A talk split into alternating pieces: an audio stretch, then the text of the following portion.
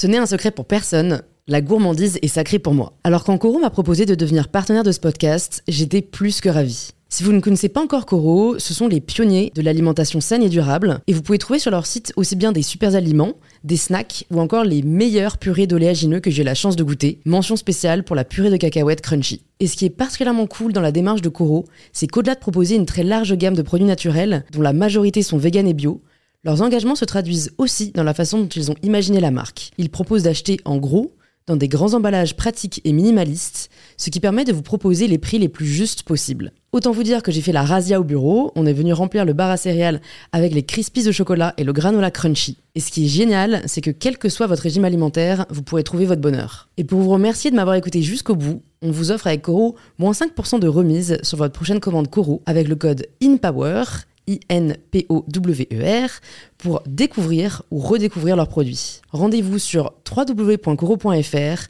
et surtout, régalez-vous.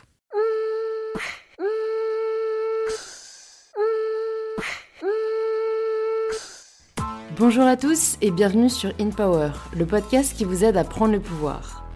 Aujourd'hui, je suis de retour avec un épisode exclusif car vous avez été nombreux à me demander de recevoir Fanny Auger, qui vous avait beaucoup inspiré lors du premier épisode de podcast que nous avons tourné ensemble. Alors, elle est de retour aujourd'hui pour nous partager une grande dose d'inspiration. Je lui ai demandé d'aborder particulièrement le sujet des entretiens et de la gestion du stress en général, car c'est une question que vous avez beaucoup demandé. Fanny nous dévoile ce qu'attendent réellement les recruteurs et nous partage ses meilleurs conseils sur l'attitude à adopter.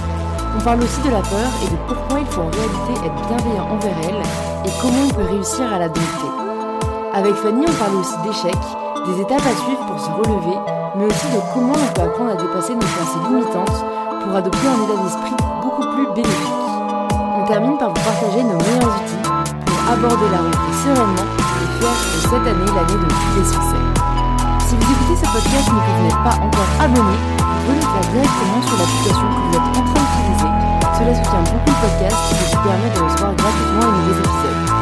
Merci beaucoup et je vous dis à tout de suite pour un nouvel épisode d'InPower. Bonjour Fanny. Bonjour Louise. Bienvenue de retour sur InPower. Tu es la première à revenir sur le podcast dû à la forte demande. Merci. Je suis très honorée en fait. Quand tu m'as appelée, ça m'a ça m'a fait énormément plaisir parce que euh, je dis souvent, moi j'ai deux passions dans la vie, c'est la culture et la transmission.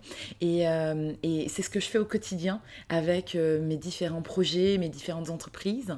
Et, et par notre entretien aussi, finalement, c'est aussi la transmission. Et quand tu m'as dit que plein de gens t'avaient fait un retour en te disant qu'ils avaient trouvé un job, un, un stage, que ça leur avait aidé pour leur interview ou autre, euh, ça ne ça pouvait pas me faire plus plaisir. Donc, Bah, euh, plaisir partagé. merci, je suis très honorée. Parce que c'est vrai que toi, pour ceux qui ne te connaissent peut-être pas encore, tu es euh, entrepreneur, auteur, speaker et comme j'aime à le dire aussi, maker. Euh, et tu es aussi donc une excellente mentor parce que euh, bah, c'est vrai que tu as aidé beaucoup de gens à travers l'épisode qu'on a enregistré déjà ensemble et notamment euh, à trouver un stage ou à réussir un entretien. Et du coup, je me suis dit ben, que ce serait une bonne idée de commencer par cet angle-là euh, pour cet épisode et que tu nous dises en fait pour toi euh, quelles sont vraiment les erreurs peut-être à ne pas commettre dans un entretien. Euh, La question du travail, c'est, je crois, une des questions principales qui nous touche beaucoup parce que quand on est, euh, quand on est aligné, euh, le travail a une grande part de ce qu'on fait quand même. On passe beaucoup d'heures dans notre semaine au travail et si on n'a pas un travail qui nous plaît, c'est compliqué après. Je crois que c'est Confucius qui, qui disait déjà, trouve un job que tu aimes et tu n'auras pas à travailler un seul jour de ta vie. Alors pour les entretiens, effectivement, je donne souvent des cours à ce sujet sur déjà comment trouver un job qu'on aime, euh, identifier son potentiel professionnel, mais aussi comment faire la différence et réussir un entretien. Euh, les erreurs à ne pas commettre. hein. Euh, je pense qu'une des erreurs à ne pas, commettre, c'est ne pas être soi. En fait, je pense qu'un entretien, faut un peu débanaliser, euh, un peu banaliser la chose. Euh, un entretien, c'est juste une conversation. C'est une conversation qui va permettre aux recruteurs euh, de voir un peu qui vous êtes.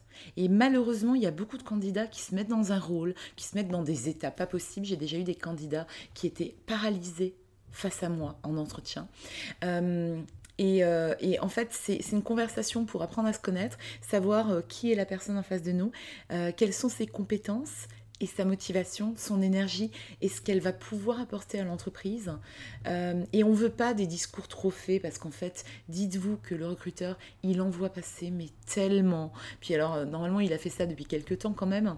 Donc, euh, que ce soit pour le poste que vous briguez ou alors pour d'autres postes, il en a vu passer tellement, les discours parfaits, etc., qu'il en a marre et il veut juste rencontrer des gens et avoir une belle conversation. Moi, j'ai l'an dernier mon livre qui a été publié sur l'art de la conversation qui s'appelle Trêve de bavardage. J'ai tout un chapitre justement sur la conversation au travail. Et en fait, on se rend compte que oui, un entretien, c'est une conversation balisée. On sait plus ou moins ce qu'on va vous demander, ce qu'il faut dire, etc. Mais c'est quand même une conversation. Et à partir du moment où on arrive à faire passer l'entretien dans une conversation, ben c'est gagné. Parce qu'on est d'égal à égal avec le, avec le recruteur. Il voit qu'on partage la même vision, les mêmes valeurs, euh, vous portez la même euh, ambition, la même envie pour sa société, et c'est ce qu'il veut voir. Mais il faut être soi-même en fait. Et moi j'aime bien en entretien déceler des gens différents, euh, des gens parfaits, jeunes, intelligents, la tête bien faite. Il y en a beaucoup. Moi, ce que j'aime voir, c'est un peu les côtés adipeux. Qu'est-ce qu'elle va ramener de plus? J'aime pas trop les bénis oui-oui la, personne parfaite qui sort de la meilleure école, euh, qui a toujours tout fait comme il fallait, etc. C'est sympathique, mais je me dis qu'est-ce qu'elle va apporter en brainstorm créatif autour de la table en fait? Par rapport à l'équipe. Si tout le monde pense pareil, a été formé dans les mêmes écoles, pense la même chose, regarde ou écoute les mêmes émissions, euh, euh, où est la richesse Où est l'altérité euh, Où est-ce que ma marque, elle va pouvoir être stretchée Où sont les gens qui vont un peu disrupter le truc en proposant, en amenant d'autres idées autour de la table, une autre manière de voir les choses Et moi, j'ai tendance à aller justement vers ces, j'allais dire, petits canards boiteux, mais c'est pas ça, c'est à ces qui vont vraiment euh, donner du sens euh, et de la valeur ajoutée euh, autour de la table à ma marque. C'est vrai qu'en fait, tu as, vraiment raison. Enfin, moi, j'imagine, si on se met à la place deux secondes en fait de, de l'intervieweur ou la personne qui fait passer l'entretien, ça doit être tellement chiant de voir toujours les mêmes discours et ça doit être tellement rafraîchissant de voir quelqu'un qui est juste soi-même.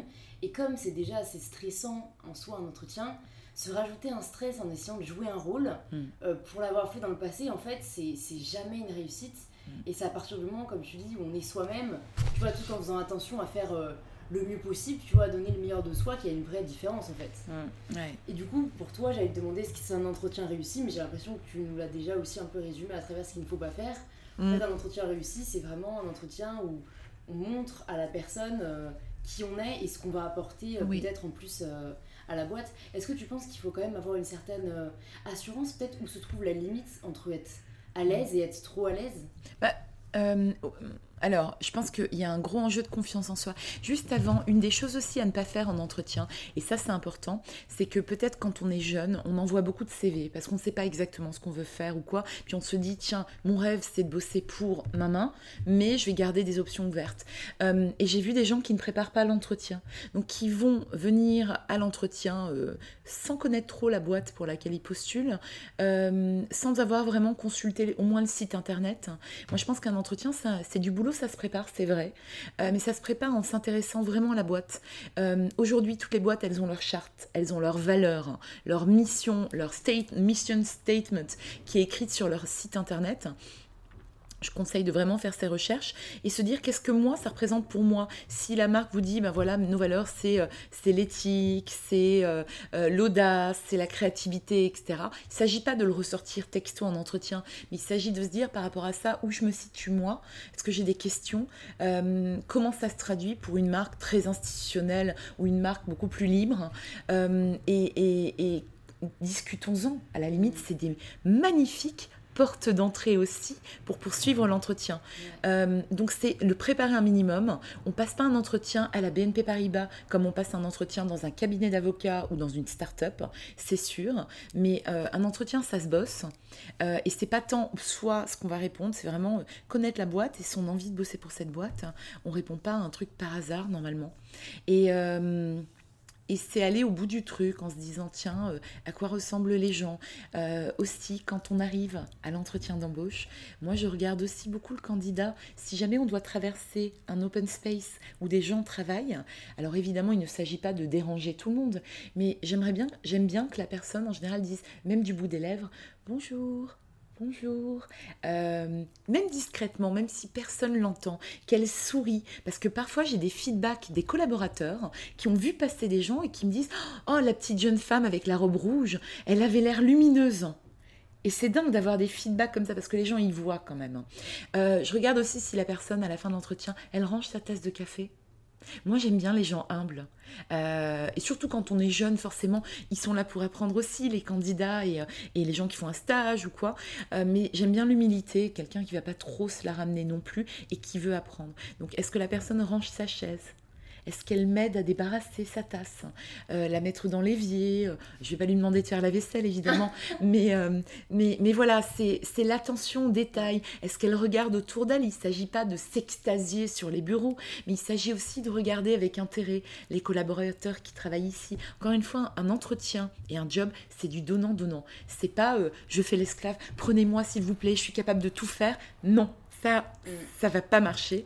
mais c'est plus euh, voir si la personne, quand elle visite les bureaux et qu'elle vous rencontre, elle, peut déjà se projeter quelque part en se disant là, c'est un endroit où, où j'aimerais bien être. Hein. Et ne pas s'arrêter au côté aussi, ça c'est un autre gros, gros, une autre grosse erreur que font les candidats. Ne pas s'arrêter au côté glamour de la boîte. Alors, je pense que si on travaille pour euh, une banque, un cabinet d'avocats, une société un petit peu euh, stricte, euh, on va pas tomber dans ce problème. Mais moi qui ai fait, des, fait passer des entretiens et recruté pendant des années pour une start-up très sympathique, ou pour d'autres, autrefois je travaillais dans la mode, donc là je travaillais pour Chanel, Valentino, Ralph Lauren, Todd, mais en fait il y a ce côté un peu paillette. Et donc, il y a les gens qui viennent au premier degré en me disant J'adore, c'est génial. Pourquoi vous voulez travailler pour cette marque ou pour cette start-up? Oh, ben c'est trop bien, c'est beau, c'est génial. Euh, ça va pas très loin quand même. Hein. Ça, ça m'intéresse pas du tout. Euh, c'est sympathique, certes, mais en fait, je me dis, ok, qu'est-ce qu'elle va ramener la personne? Euh, Mais c'est vraiment s'intéresser à l'héritage, à ce que représente cette marque, c'est quoi la mission de cette marque, et m'en dire davantage. Mais moi, quand une Benny Winnie Oui qui me dit, euh, ça a l'air super, j'en rêve, j'adore. Où est le sens critique? Où est l'audace? Où est le recul là-dessus Et il m'est arrivé de recruter des gens, au contraire, qui euh, connaissaient à peine euh, la marque, qui s'étaient renseignés et du coup qui voyaient vraiment la marque pour ce qu'elle était et, qui était capable de la faire évoluer aussi. Donc voilà, voilà quelques-uns des énormes euh, malentendus et, et, choses à ne pas faire, c'est ne pas être soi, ne pas avoir travaillé son entretien, ne pas s'être assez renseigné sur la marque. Mais c'est même pourquoi pas aller en magasin, discuter avec les vendeuses sans s'imposer et sans dire oh je passe un entretien demain, mais, mais voir un peu comment ça se passe, observer, etc. La curiosité, euh, c'est faire preuve d'empathie pour les gens qui travaillent là, de véritable intérêt, euh, être humble. Et voilà, donc ça c'est quelques domptes vraiment à ne pas faire. Il faut juste être soi-même. Ok, super. J'entends aussi beaucoup autour de moi en ce moment, euh, avec des amis donc, qui doivent trouver des stages, ou des gens qui cherchent leur césure, leur premier job, qu'ils souhaitent travailler dans des grosses boîtes parce que, je cite, ça fait bien sur le CV. Donc toi qui t'y connais quand même plus que moi en recrutement, euh, est-ce que c'est réellement toujours le cas est-ce que c'est quelque chose vraiment que euh, les boîtes et, toi, vous allez privilégier Ou est-ce que tu préférais quelqu'un qui a essayé de se lancer ou qui a essayé de poursuivre un projet qui lui donnait vraiment à cœur euh, plutôt que d'avoir choisi l'option euh, bon, il faut quand même que je passe par une grosse boîte? Alors, c'est vrai que. Hum, euh, c'est vrai, je pense que le monde a beaucoup changé. Euh, quand j'étais diplômée euh, de la même école que toi, Louise, il y a quelques années en arrière quand même, à l'époque, il n'y avait pas toutes ces startups. mais même les boîtes, le discours des grandes boîtes était très différent d'aujourd'hui. Aujourd'hui, on parle de RSE, on parle des valeurs, de la mission d'une boîte. À l'époque, c'était juste on cherche à vendre. Hein. Euh, et, du coup, il n'y avait pas trop d'alternatives en fait. Quand tu sortais d'école, tu allais forcément vers des grosses boîtes, même si tu n'étais pas vraiment convaincu, mais tu disais je vais faire mes classes quelques années, 3-4 ans dans cette boîte, puis après, bon ben j'irai euh, éventuellement ailleurs, et éventuellement un jour peut-être, je finirai par tomber sur la bonne boîte et le bon job. En commençant, c'est ce que j'ai fait d'ailleurs, en commençant à bosser pour ces grandes boîtes, je me suis vite rendu compte que bah déjà le, bonheur, c'est ici et maintenant. Se galérer pendant des années avec un job qu'on déteste, euh, c'est vraiment dur à tenir sur la distance, mais même sur un mois, même sur six mois, quand on se lève le matin en se disant tous les matins mais pourquoi je fais ça? Euh, on n'a pas envie de se lever, on n'a pas envie de s'habiller, on sort de chez soi. Ça m'est arrivé de vomir dans le caniveau tellement j'étais malade, euh, d'aller en réunion qui serait une, question pour un champion, où on essaye de dire mais c'est toi le coupable, qu'est-ce que tu as fait, etc. C'est pas possible en fait. Et je crois qu'aujourd'hui la jeune génération elle est un peu plus impatiente elle a envie de, s'éclater, elle a envie de s'épanouir plus vite, peut-être moins de patience, et c'est bien. Parce qu'en fait, vous permettez aux grosses entreprises de se poser les bonnes questions. Et moi, j'en discute parce que j'ai énormément d'amis RH aussi, à mon niveau et à mon âge avancé. Euh, et, en fait, on se dit la même chose, c'est que cette nouvelle génération, elle bouscule les codes et elle force les boîtes à se poser les bonnes questions. Les grosses boîtes ne font plus autant rêver qu'avant. Donc, elles se posent des questions sur comment est-ce que je peux attirer les petits jeunes qui ont tous envie de monter leur boîte ou d'aller bosser pour des startups. Parce qu'ils savent que un stage photocopie dans une grande boîte où vous êtes euh, dans le bureau près des toilettes, c'était mon premier stage. bon, je faisais pas des photocopies, mais presque. Euh, et j'étais reléguée près des toilettes. Euh, ben, c'est pas comme ça qu'on va dénicher les talents. Voilà. Voilà. Et aujourd'hui, les jeunes, justement, ils vous posent des questions, mais qu'est-ce que je vais apprendre, etc. Là, moi, j'ai une, une, stagiaire qui a commencé, alors j'en ai eu plusieurs, mais en ce moment, j'en ai une qui a commencé il y a un mois, son stage. Elle avait la philo avant en, Écosse, à l'université d'Édimbourg. Donc c'est son premier stage et en même temps, elle vient de finir ses études. Ben, je la trouve absolument géniale. Et c'est une super stagiaire euh, parce qu'elle a la soif d'apprendre. Elle a l'humilité pour dire bah là je ne sais pas. Et elle me dit parfois tu me donnes des briefs je me dis oh mon dieu mais j'en suis pas capable etc elle me le dit pas heureusement. Euh, elle a le droit de me poser toutes les questions qu'elle veut et j'ai la patience pour les écouter et la guider mais elle est merveilleuse. Parce qu'elle a cette attitude de yes we can. Ça veut pas dire qu'elle a une folle confiance en elle mais elle a la confiance dans le fait que elle va pouvoir acquérir les compétences qu'il faut pour résoudre les problèmes elle, elle, a étudié la philo, tu m'as dit Oui, elle a fait des études de philo. C'est tellement formateur. Ça apprend tellement à réfléchir. Et ça apprend, enfin, en tout cas, tout ce que tu dis, l'humilité, euh, la, réalisation qu'en fait, euh, on est maître de nous-mêmes et que mm. ça ne tient qu'à nous de réussir. La soif d'apprendre. Pour moi, c'est une des meilleures compétences. ça, elle l'a fait en Écosse où c'est vrai que le système anglophone fait que tu peux étudier un peu ce que tu veux. Oui. Dans tous les cas, tu trouveras un travail après. Mm. Alors qu'en France, c'est malheureusement beaucoup moins le cas. Les gens qui sortent d'études de philo, euh, Enfin, mm. tu vois, c'est encore assez limité, quoi. Mm. C'est dommage. Oui. et euh, bah, moi, j'essaye de recruter ça, de, de, trouver ça chez les candidats français-français. Euh, elle est française, mais elle a toujours vécu à l'étranger. Euh, et en fait, c'est assez compliqué parce qu'ils sont déjà dans des cases. Ils ont accepté la box où on les a mises, en fait. Et moi, les box, ça m'intéresse pas trop. je me rappelle d'une publicité à Dubaï pour un promoteur immobilier. Et euh, j'ai vécu longtemps à Dubaï et euh, c'était sur l'autoroute, la chère Zayed Road, en allant au travail tous les matins. Et je voyais euh, la pub représenter des box, des, des, des, boîtes, et disait We think out of the box so you don't have to live in one. On pense à l'extérieur de la boîte, comme ça vous n'avez pas à vivre dans une. Et j'avais trouvé ça brillant ah comme slogan publicitaire. C'était hyper fort. Et en fait, euh, effectivement, elle a, elle a étudié la philo, mais elle a cette attitude yes I can, je peux tout apprendre, je suis toujours dans ce processus d'apprentissage tout au long de la vie. Et en fait, pour moi, c'est dix fois plus précieux que quelqu'un qui va sortir euh, d'une école française, euh, mais qui va être déjà trop dans le système et qui va, à la première difficulté, baisser les bras. Ou me dire, oh, je sais pas faire ça et paniquer, etc. Ça, c'est la pire chose. Donc voilà. Et en fait, elle hallucine en trois semaines tout ce qu'elle a déjà fait. Et je lui demande de s'occuper de plein de choses. C'est très transversal comme stage. Médias sociaux, marketing, euh, rédactionnel. Et là, elle commence à m'aider sur le commercial et sur la compta. Elle a jamais fait ça, mais en fait, si on lui explique bien, euh, c'est ça, on peut tout apprendre. exactement. exactement. sa propre formation. Mais donc ça, donc tu as une stagiaire maintenant parce que euh, tu travailles depuis quelques années euh, à ton compte. Mais comme tu l'as euh, mentionné, c'est pas ce par quoi tu as commencé. Donc tu as travaillé pour une... Pour des grandes entreprises. Donc, dont le slogan est on ne peut plus connu. et tu as également travaillé pour une seconde boîte à Dubaï. Très grosse boîte. Et en fait, tu as décidé un peu de, de tout recommencer d'une certaine manière de prendre les chemins de traverse. J'aime bien dire ça en fait. Je crois que l'autoroute comme ça, toute tracée euh, euh, pour tout le monde, où tout le monde s'engouffre, tu sais, l'autoroute des vacances, là, les embouteillages, etc., c'est pas pour moi. Et en fait, quand tu parles aux gens individuellement, parce que tout le monde a tendance à vouloir la prendre, l'emprunter, euh, ben, quand tu parles aux gens individuellement, tu te rends compte que c'est pour personne. Je pense que le péage à payer, il est un peu trop cher. Ouais, mais heureusement tu t'en es rendu compte, ce qui n'est pas le cas de tout le monde. J'ai l'impression qu'il y a beaucoup de déni euh, ou de Bah, faut faire des pauses en fait sur l'autoroute. Il y a des aires d'autoroute qui sont faites pour ça. Prendre, euh, pourquoi pas, la petite route de campagne comme ça, sortir de l'autoroute, puis se dire, mais en fait, je suis mieux là. Peut-être que c'est un peu plus long, c'est un peu plus tortueux. Je vais un peu me perdre en route, mais c'est ma route à moi. Et je suis pas sûre d'où je vais arriver, mais j'ai la confiance que je vais arriver quelque part. Est-ce que tu peux nous parler du moment, toi, où tu as trouvé cette route justement? Bah, moi, je crois que j'ai beaucoup souffert euh, dans, dans, ma première expérience professionnelle euh, où j'étais vraiment très très malheureuse. Je me disais que j'étais un numéro. Ça, c'est la pire chose. Quand tu n'as plus cette, cette, euh, cette, cette impression de compter, que tu sais que tu es interchangeable, tu es un numéro et que euh, t'as plus de pourquoi en fait. Il y a un très beau TED hein, de Simon Sinek. Euh, je sais pas si tu peux mettre des références parce que je, te les donnerai. Exactement.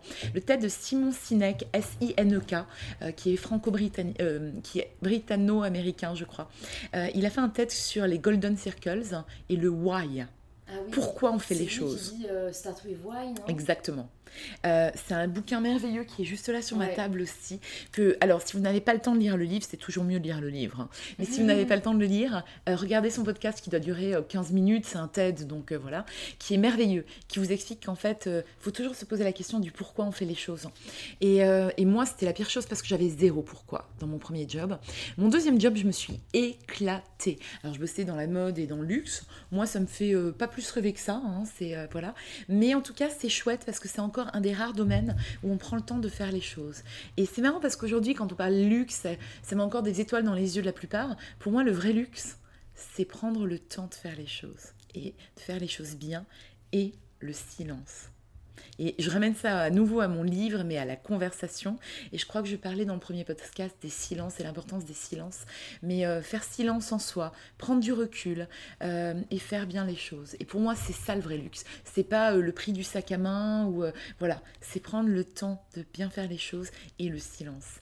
Et, et, et, en fait, moi, le choc, ça a été de tellement être malheureuse dans mon premier job où j'avais pas de why j'avais pas de pourquoi, je savais pas trop pourquoi j'étais là. Et la pire chose, c'est sentir que je suis un numéro interchangeable. C'est ça qui m'a poussé à bout en me disant dégage. Et, c'est ce que je dis souvent aux jeunes. Euh, vous avez l'impression qu'en France, on vous met dans des cases. Sortez de la case, cassez-vous. Vous êtes jeune, vous n'avez peut-être pas encore un prêt sur le dos, ou alors peut-être le prêt de vos études à rembourser. Et Dieu sait que je respecte énormément les gens qui ont fait un prêt pendant leurs études. C'est très courageux. Mais euh, tant que vous n'avez pas encore mari, femme, enfant, euh, prêt, appart à rembourser, etc., cassez-vous les gars. Prenez les chemins de traverse. sortez du cadre même si vous êtes serveuse en Australie, si vous êtes sympa, si vous êtes ouvert, vous allez trouver un job comme ça.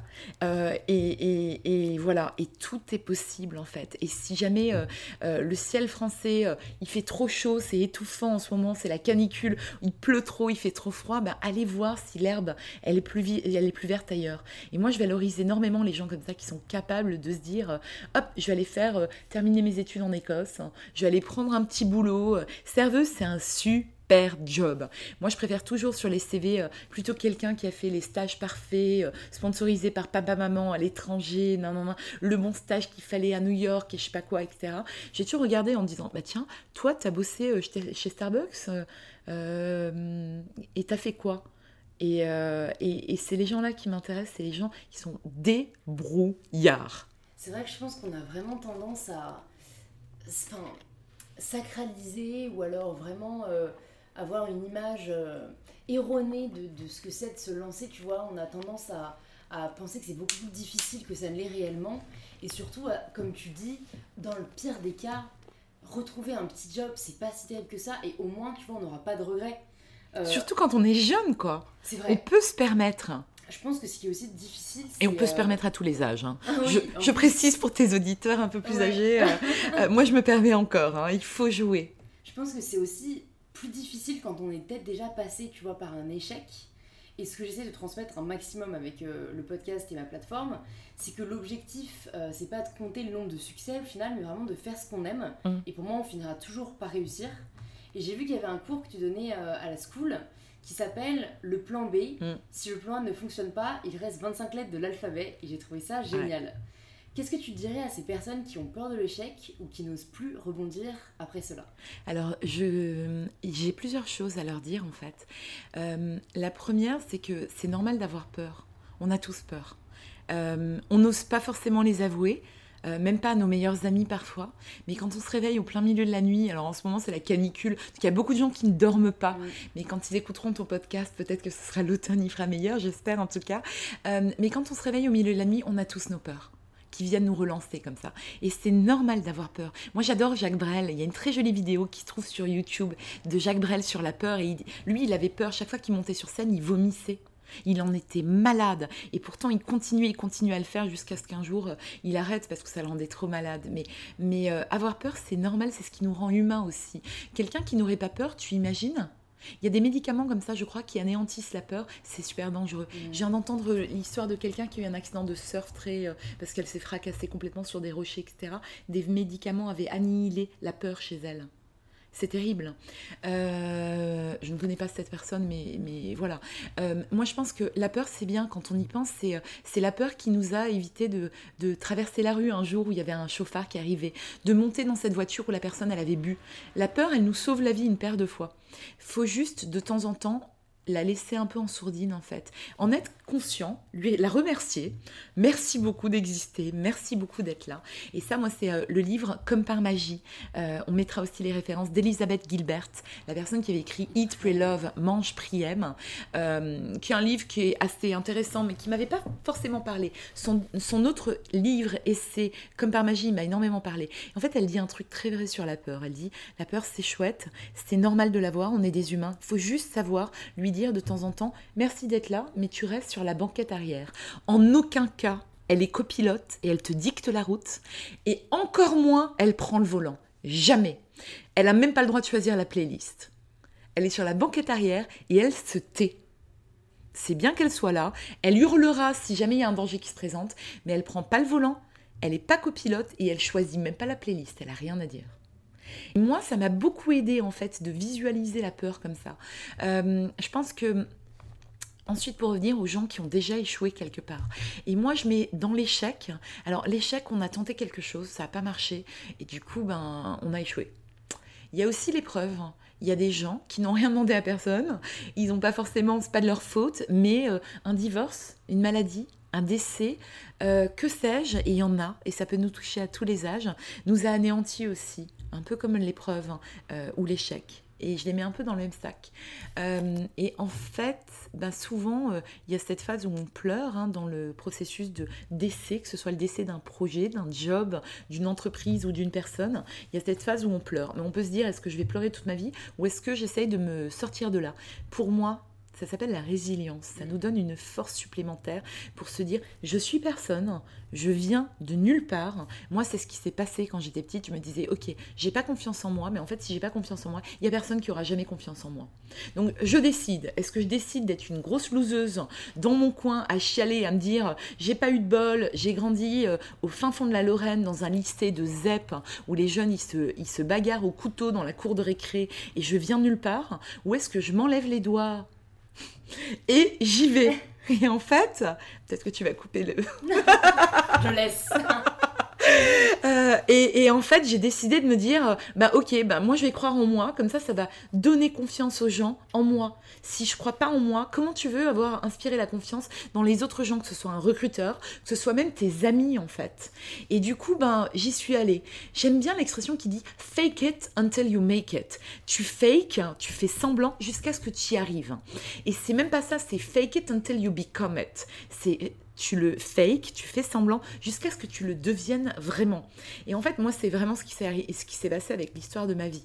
Donc, euh, c'est normal d'avoir peur, c'est normal de ne pas avoir confiance en soi.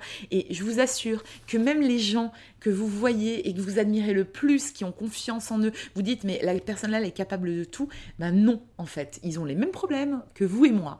Ils ont certainement d'autres peurs. Il y a des peurs qui nous sont léguées de notre famille. On ne sait pas. En fait, vous ne saurez pas ce qu'il y a derrière cette euh, assurance, etc. Euh, mais on gère en fait. Et, euh, on essaye d'avancer quand même, et il y a des contextes plus ou moins graves. J'ai une amie géniale qui s'appelle Sandra Rinflet. C'est une de mes profs pour la school. Elle fait un projet fantastique euh, en ce moment où elle va rencontrer des artistes dans des pays euh, compliqués comme l'Iran, la Mauritanie, etc.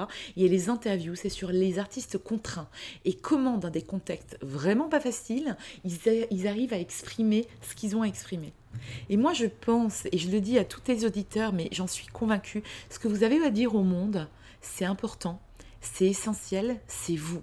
Et si vous vous taisez, c'est presque un crime contre l'humanité. Donc allez-y, propagez votre message, faites le travail, do the, ah, do the work. C'est pas non plus euh, allez-y, fake it, fake it. Non, non, non, non. Il faut travailler, il y a énormément de travail derrière. Vous restez humble aussi par-dessus tout, mais faites le job allez-y et puis euh, allez répandre votre message au monde quoi. Parce que si vous le faites pas il y a personne qui va le faire pour vous hein. il n'y a pas le destin qui va venir frapper à votre porte toc toc toc c'est le destin viens je t'emmène. Non non non il y a un travail énorme à faire et après petit à petit euh, dans la confiance en soi il y a un truc clé pour moi c'est la théorie des petits pas.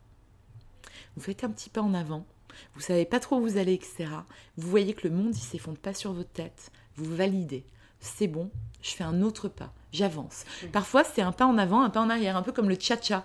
Un pas de côté, un pas de l'autre côté. C'est pas grave. On, titube, on, on, marche un peu, on fait du surplace, etc. L'important, c'est de rester en mouvement. Donc, quand il y a un échec, quand il y a une épreuve comme ça, ben, keep moving, restez en mouvement en fait.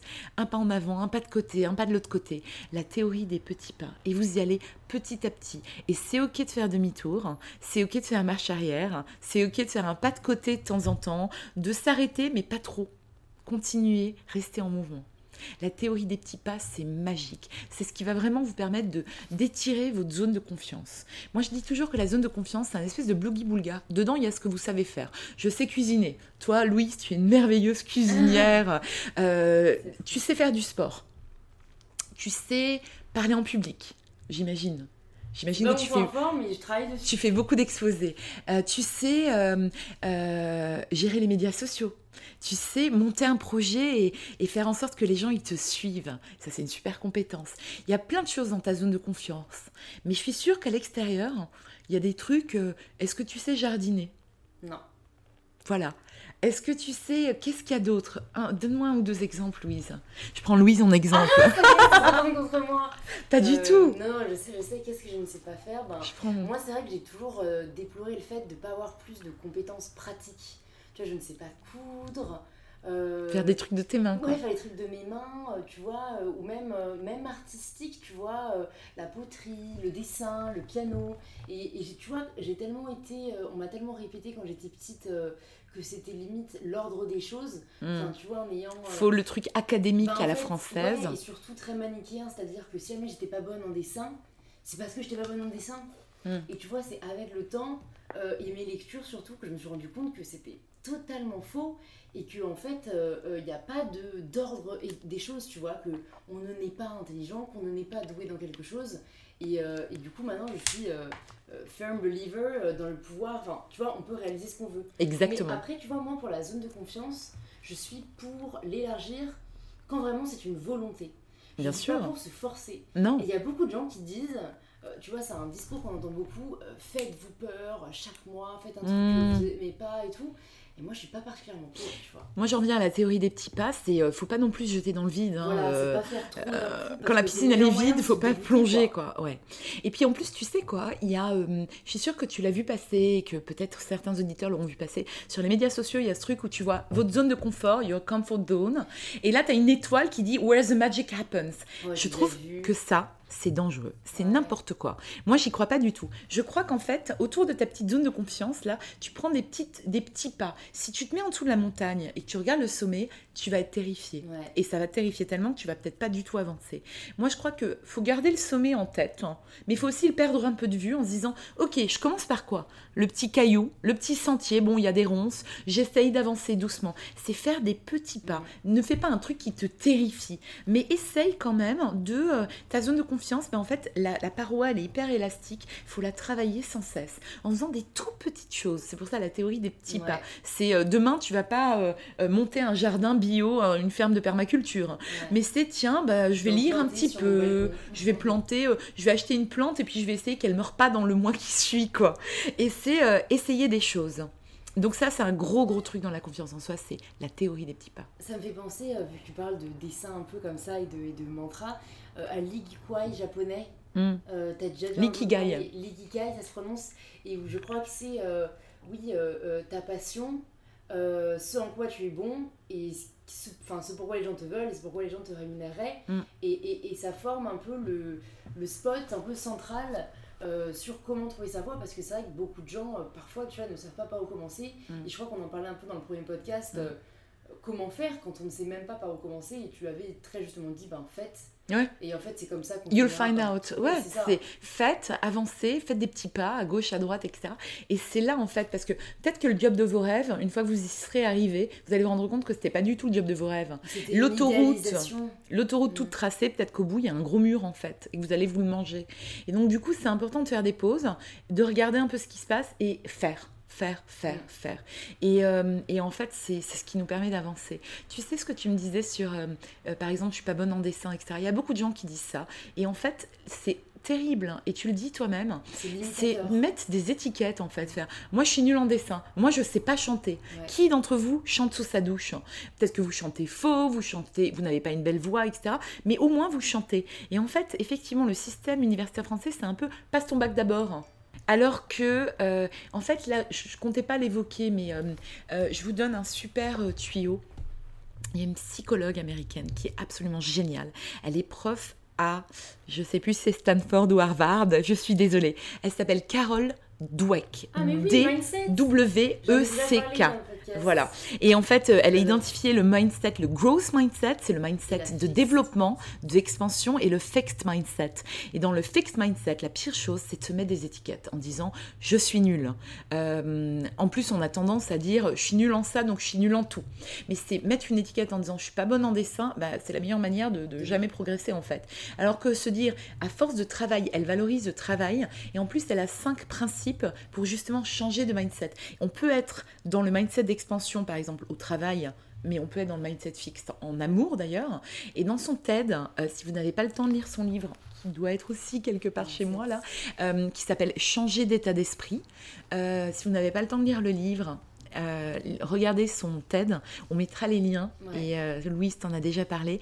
C'est vraiment comment est-ce que je peux me mettre dans cette dynamique de je peux tout apprendre. D'ailleurs, pour revenir à l'entretien d'embauche, moi, c'est vraiment une des compétences premières que je recherche chez quelqu'un. C'est, c'est pas grave si tu sais pas faire, mais est-ce que tu es capable d'apprendre? Et mm. est-ce que tu as ce mindset, cet état d'esprit de développement, d'expansion et tu veux apprendre? Ouais, non, mais tu as raison. C'est quelque chose que j'encourage beaucoup avec le podcast. Et je pense que le contraire, un peu, ou l'ennemi de ça, c'est la procrastination. Et malheureusement, c'est un mal qui touche beaucoup d'entre nous, notamment les jeunes. Je voulais savoir si tu avais peut-être un remède contre ça. Alors, euh, plusieurs, parce que moi-même, j'en suis victime, hein, encore. Et je pense qu'on est tous victimes de ça. La première chose, c'est se dire, pourquoi est-ce que je procrastine sur ce truc? J'ai pas envie de le faire. Alors, pourquoi? Euh, Il y a un truc sympa qui vient de qui est l'idée des cinq pourquoi. C'est une méthode de productivité japonaise qui a été mise en place par le patron de Toyota dans les années 70 sur sa chaîne de prod, en se disant euh, voilà euh, la machine elle est tombée en panne. Pourquoi? Parce qu'elle n'avait pas été entretenue. Pourquoi elle n'a pas été entretenue? Parce que, ta, ta, ta, pourquoi? Et en fait, en posant les cinq fois pourquoi à n'importe quel problème que vous posez dans votre vie, pro ou perso, pensez à un souci, à un problème que vous avez. Vous posez cinq fois la question pourquoi, parfois dès le troisième hein, d'ailleurs, vous allez arriver à la cause essentielle. Donc quand on procrastine, c'est se dire pourquoi, pourquoi, pourquoi. Ensuite, il y a un, outil que je vous avais euh, légué, transmis pendant mon cours, euh, si tu te rappelles, Louise, à Sciences Po, quand on s'était rencontrés, c'était l'urgent et l'important. C'est la matrice Eisenhower. C'est se dire, vous faites euh, un carré et vous le séparez en quatre cases. La première, c'est qu'est-ce qui est urgent urgent, pas urgent, qu'est-ce qui est important, pas important. Ce qui est urgent et important, il faut le faire en priorité, il faut le faire soi-même. Ce qui est urgent et ce qui n'est pas vraiment important, est-ce qu'on ne pourrait pas le déléguer? Ce qui est ni urgent ni important, laisse tomber. T'oublies. Et donc du coup en fait, et ce qui est, euh, et ce qui est important, alors je me perds un peu, mais l'autre, en gros, faut le planifier. Et voilà. Et en fait, faut se dire pourquoi est-ce que je procrastine? Est-ce que je dois vraiment faire ce truc? Ou alors pour ne, je vais le faire, mais pour ne plus être dans cette situation, est-ce que je pourrais pas le déléguer? À mon assistante, euh, à je ne sais quoi. Est-ce que je dois vraiment le faire? Est-ce que c'est comme ça qu'il faut encore le faire? Est-ce que la manière de le faire n'est pas un peu euh, passé est-ce que je pourrais pas innover pour m'éclater la prochaine fois Ensuite, c'est euh, si ça marche pas hein, et qu'il faut le faire quand même, c'est s'accorder, euh, euh, c'est le disséquer en petites tâches. Donc comme ça, ça paraîtra moins insurmontable. Ensuite, c'est euh, se dire que nous, notre capacité de concentration, c'est euh, pas plus de un quart d'heure. Bah, dans ce cas, tu te mets un timing. Tous les un quart d'heure, tu vas faire une petite pause de deux minutes. Hein. Ou alors, toutes les, idéalement, toutes les demi-heures, tu fais une petite pause de cinq minutes. Hein. Euh, c'est s'accorder aussi en se disant, tiens, si ce soir j'arrive à finir ce truc, bah, je m'offre, je ne sais pas quoi, je vais m'offrir un cocktail dans mon bar à cocktail préféré. je vais appeler ma meilleure amie et, et voilà. Et en fait, aussi, il y a un autre truc, c'est la visualisation. Se dire, je me sentirai tellement mieux quand ce sera fini que là, euh, j'ai pas d'énergie quand j'y pense, ça m'embête vraiment. Euh, comment je me sentirais si demain matin je me réveille et je dois encore le faire parce que j'ai procrastiné, j'ai galéré toute la journée? Euh, ça, c'est pas mal pour aider. Hein. Et puis ensuite, la dernière chose, c'est se dire parfois, on a des. on appelle ça en anglais le writer's block, le bloc de l'écrivain, le blocage de l'écrivain. C'est se dire, ok, la page blanche. Bah, dans ce cas, va faire un tour accepte que là, tu vas pas avancer davantage, va faire un tour, va au musée, vois une amie, euh, délimite-toi le temps aussi, hein, faut pas que ça dégénère non plus trop, mais, euh, mais se dire, ok, ben là, je vais pas avancer, ça va pas être constructif, donc j'essaie de faire autre chose en attendant. C'est vrai que tu as dit des choses euh, dont je me suis rendu compte et qui marchent vraiment pour moi, et je pense qu'il faut trouver ce qui marche pour soi, en fait. Et moi, c'est vraiment cette histoire de j'ai vraiment une capacité de concentration optimale de maximum deux heures. C'est pour ça que j'ai jamais été capable de travailler 4 heures ou 8 heures de suite. Donc toutes les deux heures, je vais faire une vraie pause en faisant autre chose, que ce soit du sport, que ce soit Le sport, c'est génial. Le sport, c'est le, meilleur. à part quand c'est trop intense, et là, tu reviens, en fait, t'es claqué. Mais du coup, si tu le fais à midi, tu vois, ça va. Mais c'est vrai que, voilà, parfois, ne pas forcer, comme tu dis, euh, ça sert à rien de laisser mm. traîner le truc 8 heures si vous voyez que vous êtes plus efficace, quoi. Mm. C'est vrai que c'est pas productif. Et encore une fois, rassurez-vous, hein, on est tous euh, euh, sensibles et on est tous victimes de la procrastination. Même moi, tout le monde. Et c'est juste apprendre à s'en faire un allié, en fait. La dompter, comme la peur. En se disant, bah tiens, euh, pourquoi en fait je procrastine sur ce truc? Mm. Est-ce que je suis vraiment censée le faire? Est-ce que c'est comme ça qu'il faut le faire? Est-ce que comment je pourrais faire pour ne pas le faire la prochaine fois justement Pour éviter cette situation? Je sais que ta citation préférée c'est celle de René Char. Mm. Impose ta chance, serre ton bonheur et va vers ton risque. À te regarder, ils s'habitueront. Mm-hmm. Je voulais te demander ce que ça signifiait pour toi imposer sa chance m'a imposé sa chance. J'ai remarqué il n'y a pas longtemps, j'en parlais avec un ami américain qui est bilingue, français-anglais. Euh, j'ai remarqué qu'en français, on dit prendre des risques. En anglais, on dit take a chance. Très révélateur. Oui, je pense que ça veut dire beaucoup de choses en fait. En, en, anglais, on prend sa chance. En France, on prend des risques. ça veut beaucoup dire sur notre culture en fait. Euh, impose ta chance, c'est se dire que euh, ben si on est là au moment là, ben c'est peut-être pas par hasard. On a certainement, c'est ce que je vous disais tout à l'heure, c'est euh, euh, ce qu'on a à dire, c'est important, c'est essentiel, c'est nécessaire, c'est vital de le communiquer, de, le faire savoir, de le transmettre. Euh, ça donne aussi beaucoup de sens, certainement évidemment faire le travail en amont et ça je le répète. En ce moment j'ai beaucoup, je vois beaucoup de gens qui, espèrent des trucs et euh, être connus, euh, cartonnés, etc. Mais ils sont pas capables de faire le travail avant. ils n'ont pas l'humilité pour se dire est-ce que j'ai assez travaillé ma copie derrière? Euh, ça marche pas. Hein. Mm. Ça marche pas. Ce sont des imposteurs. Ça se sait, ça se voit, ça marche, ou alors ça marchera pour eux, mais pas assez longtemps. Euh, mais imposer sa chance, c'est se dire, ok, moi je suis là euh, sur cette terre, je suis là dans ce truc, c'est pour une raison, et en fait, ben, euh, je vais éviter d'être le petit esclave soumis, le petit mouton qui va au travail le matin, qui dit oui à tout, etc. Mais je vais justement me dire, tiens, qu'est-ce que je peux faire différemment, qu'est-ce que je peux amener ma petite pierre à l'édifice, au schmilblick, qui est la conversation globale.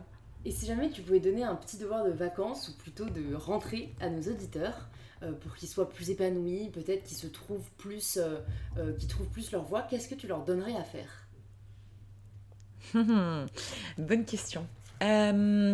Alors déjà là, c'est les vacances. J'espère que vous êtes en train de vous détendre. Je sais pas quand est-ce qu'il sera diffusé ce podcast. Bah, à la rentrée, donc c'est pour ah, ça. Tu vois, c'est plutôt peut-être pour redémarrer du, bon pied. D'accord. Et peut-être, jamais on a passé une année où on, est, on a trop douté, où on n'a pas avancé comment est-ce que là on peut aborder l'année, tu vois, plus sereinement D'accord.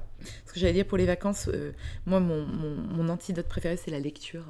Et je trouve que les vertus de la lecture, et j'entends de plus en plus, c'est peut-être moi qui vieillis, mais j'entends de plus en plus de gens, et puis moi j'ai fait des études de lettres, donc euh, bon, mais j'entends beaucoup de gens qui me disent, moi j'aime pas lire j'ai du mal à me concentrer, euh, euh, j'ai du mal à rester sur un bouquin. Bah, t'as peut-être juste pas rencontré l'auteur. Hein. T'as pas rencontré. Euh, je pense que la littérature c'est vraiment une rencontre et t'as peut-être pas trouvé les bouquins qui te plaisent. Moi je suis capable. Ce week-end j'étais en retraite yoga pendant 3-4 jours à la campagne. J'ai lu 8 livres en 3 jours.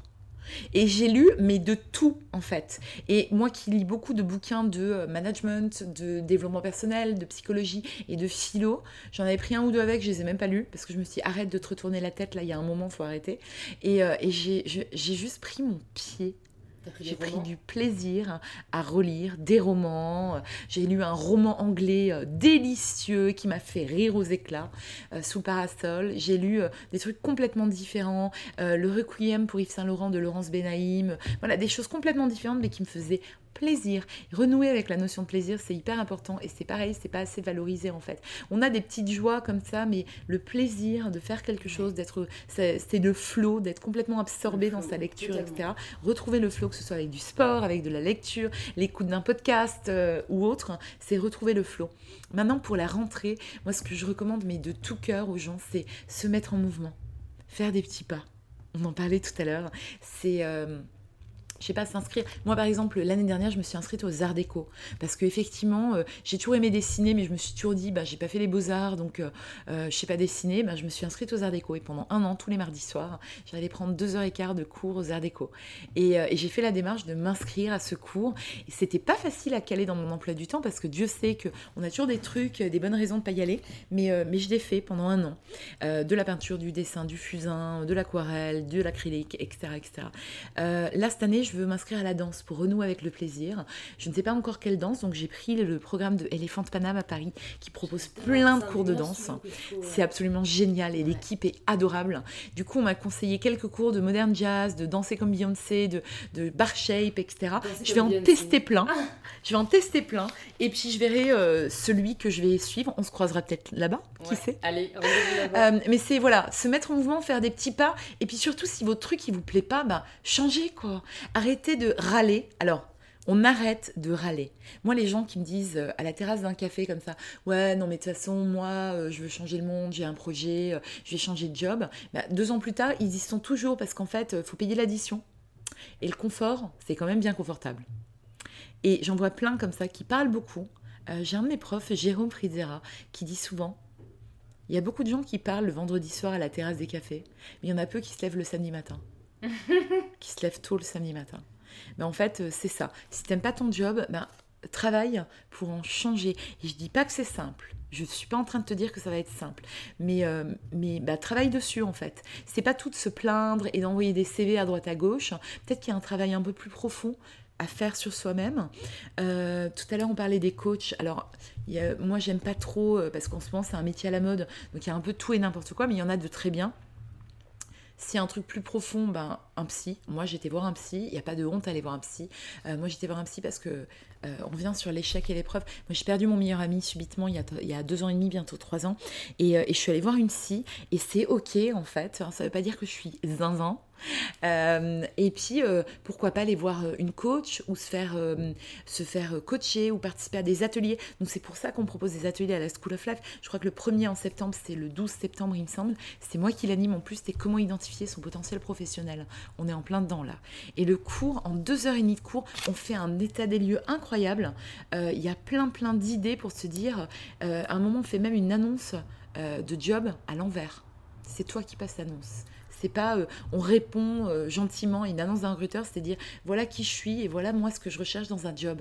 Et un entretien d'embauche, pour revenir là-dessus, c'est donnant-donnant en fait. C'est euh, qu'est-ce que toi tu vas apporter, mais qu'est-ce que la boîte elle t'apporte aussi. C'est plus euh, prenez-moi, prenez-moi, c'est non. Qu'est-ce que moi je vais acquérir comme compétence aussi dans cette boîte? Comment je vais m'épanouir? Est-ce que je vais faire des trucs qui m'éclatent justement pour pas procrastiner, etc. Et comment moi je vais grandir? Qu'est-ce que ça va m'apporter? Qu'est-ce que ça me donne comme raison de vivre? Parce que c'est important quand même le travail, on passe beaucoup de temps là-bas. Et euh, voilà, donc c'est faire des petits pas et se mettre en mouvement, rencontrer des gens, se faire accompagner par une coach, par une psy, euh, aller faire des ateliers, aller suivre des conférences, euh, questionner les choses, euh, lire, regarder des TED, regarder. Il y a un super YouTube channel de la School of Life hein, avec des vidéos de 3-4 minutes. sur des thèmes incroyables sur le travail, il y en a énormément notamment. C'est voilà, do the work en fait on se met au travail, on arrête de se plaindre, ça sert à rien. Toutes les heures que vous avez passées à vous plaindre de votre travail, à pleurer, et Dieu sait que ça m'arrivait hein, souvent quand j'étais salariée, ben, en fait, euh, cette énergie-là, c'est de l'énergie négative, mais c'est de l'énergie. Et ben prenez cette énergie et tchouk, comme une pile, la plus et moins, ben, en fait, prenez cette énergie négative, essayez de vous la remettre comme ça dans vos abdos et d'y aller. ça doit te parler, ça. C'est l'énergie négative, tournez-la en énergie positive. L'énergie que vous dégagez à chialer, à râler, à rouspéter contre votre job, votre situation, etc., ben, prenez-la pour justement aller de l'avant en fait et faire des petits pas sur le chemin de votre job. Et même si vous ne savez pas ce que c'est votre job, votre entreprise idéale, etc., bah, testez. Euh, voilà, faites des petits pas, euh, euh, boostez-vous, quoi, on se bouge. J'ai une dernière question pour toi, Fanny. parce que je n'avais pas répondu lors du premier épisode, je ne la posais pas encore. Cela signifie quoi pour toi prendre le pouvoir de sa vie? Prendre le pouvoir de sa vie Bonne question. Bah, pour moi, c'est essentiel, nécessaire, mais c'est la base en même temps. C'est euh, on devrait tous être, euh, avoir le pouvoir sur sa vie. S'il y a une chose au monde sur laquelle on a du pouvoir aujourd'hui, on va peut-être pas changer le monde à être Gandhi, même si on le souhaite, pourquoi pas. Euh, mais dans un premier temps, c'est si on n'a pas les rênes de sa propre vie, ça va être compliqué de faire des choses en fait. Et du coup, bah, c'est, enfin, pour moi, c'est juste de les prendre quoi. C'est la base, c'est on les a et c'est pas laisser les autres décider à, sa place, ni ses parents, ni ses profs, ni euh, euh, ce que la société veut de nous, mais c'est euh, avoir le discernement et le courage de faire ses choix à soi et se dire mon intuition, elle me, elle m'accompagne pas là, je le sens pas, bah si tu le sens pas, n'y va pas quoi. Arrête de te forcer à faire des trucs que t'as pas envie de faire. Et du coup, c'est se dire, c'est pas blâmer les autres, hein. c'est pas la faute de ton boss si c'est un con c'est ta faute en fait, parce que tu lui laisses le pouvoir de te traiter comme ça.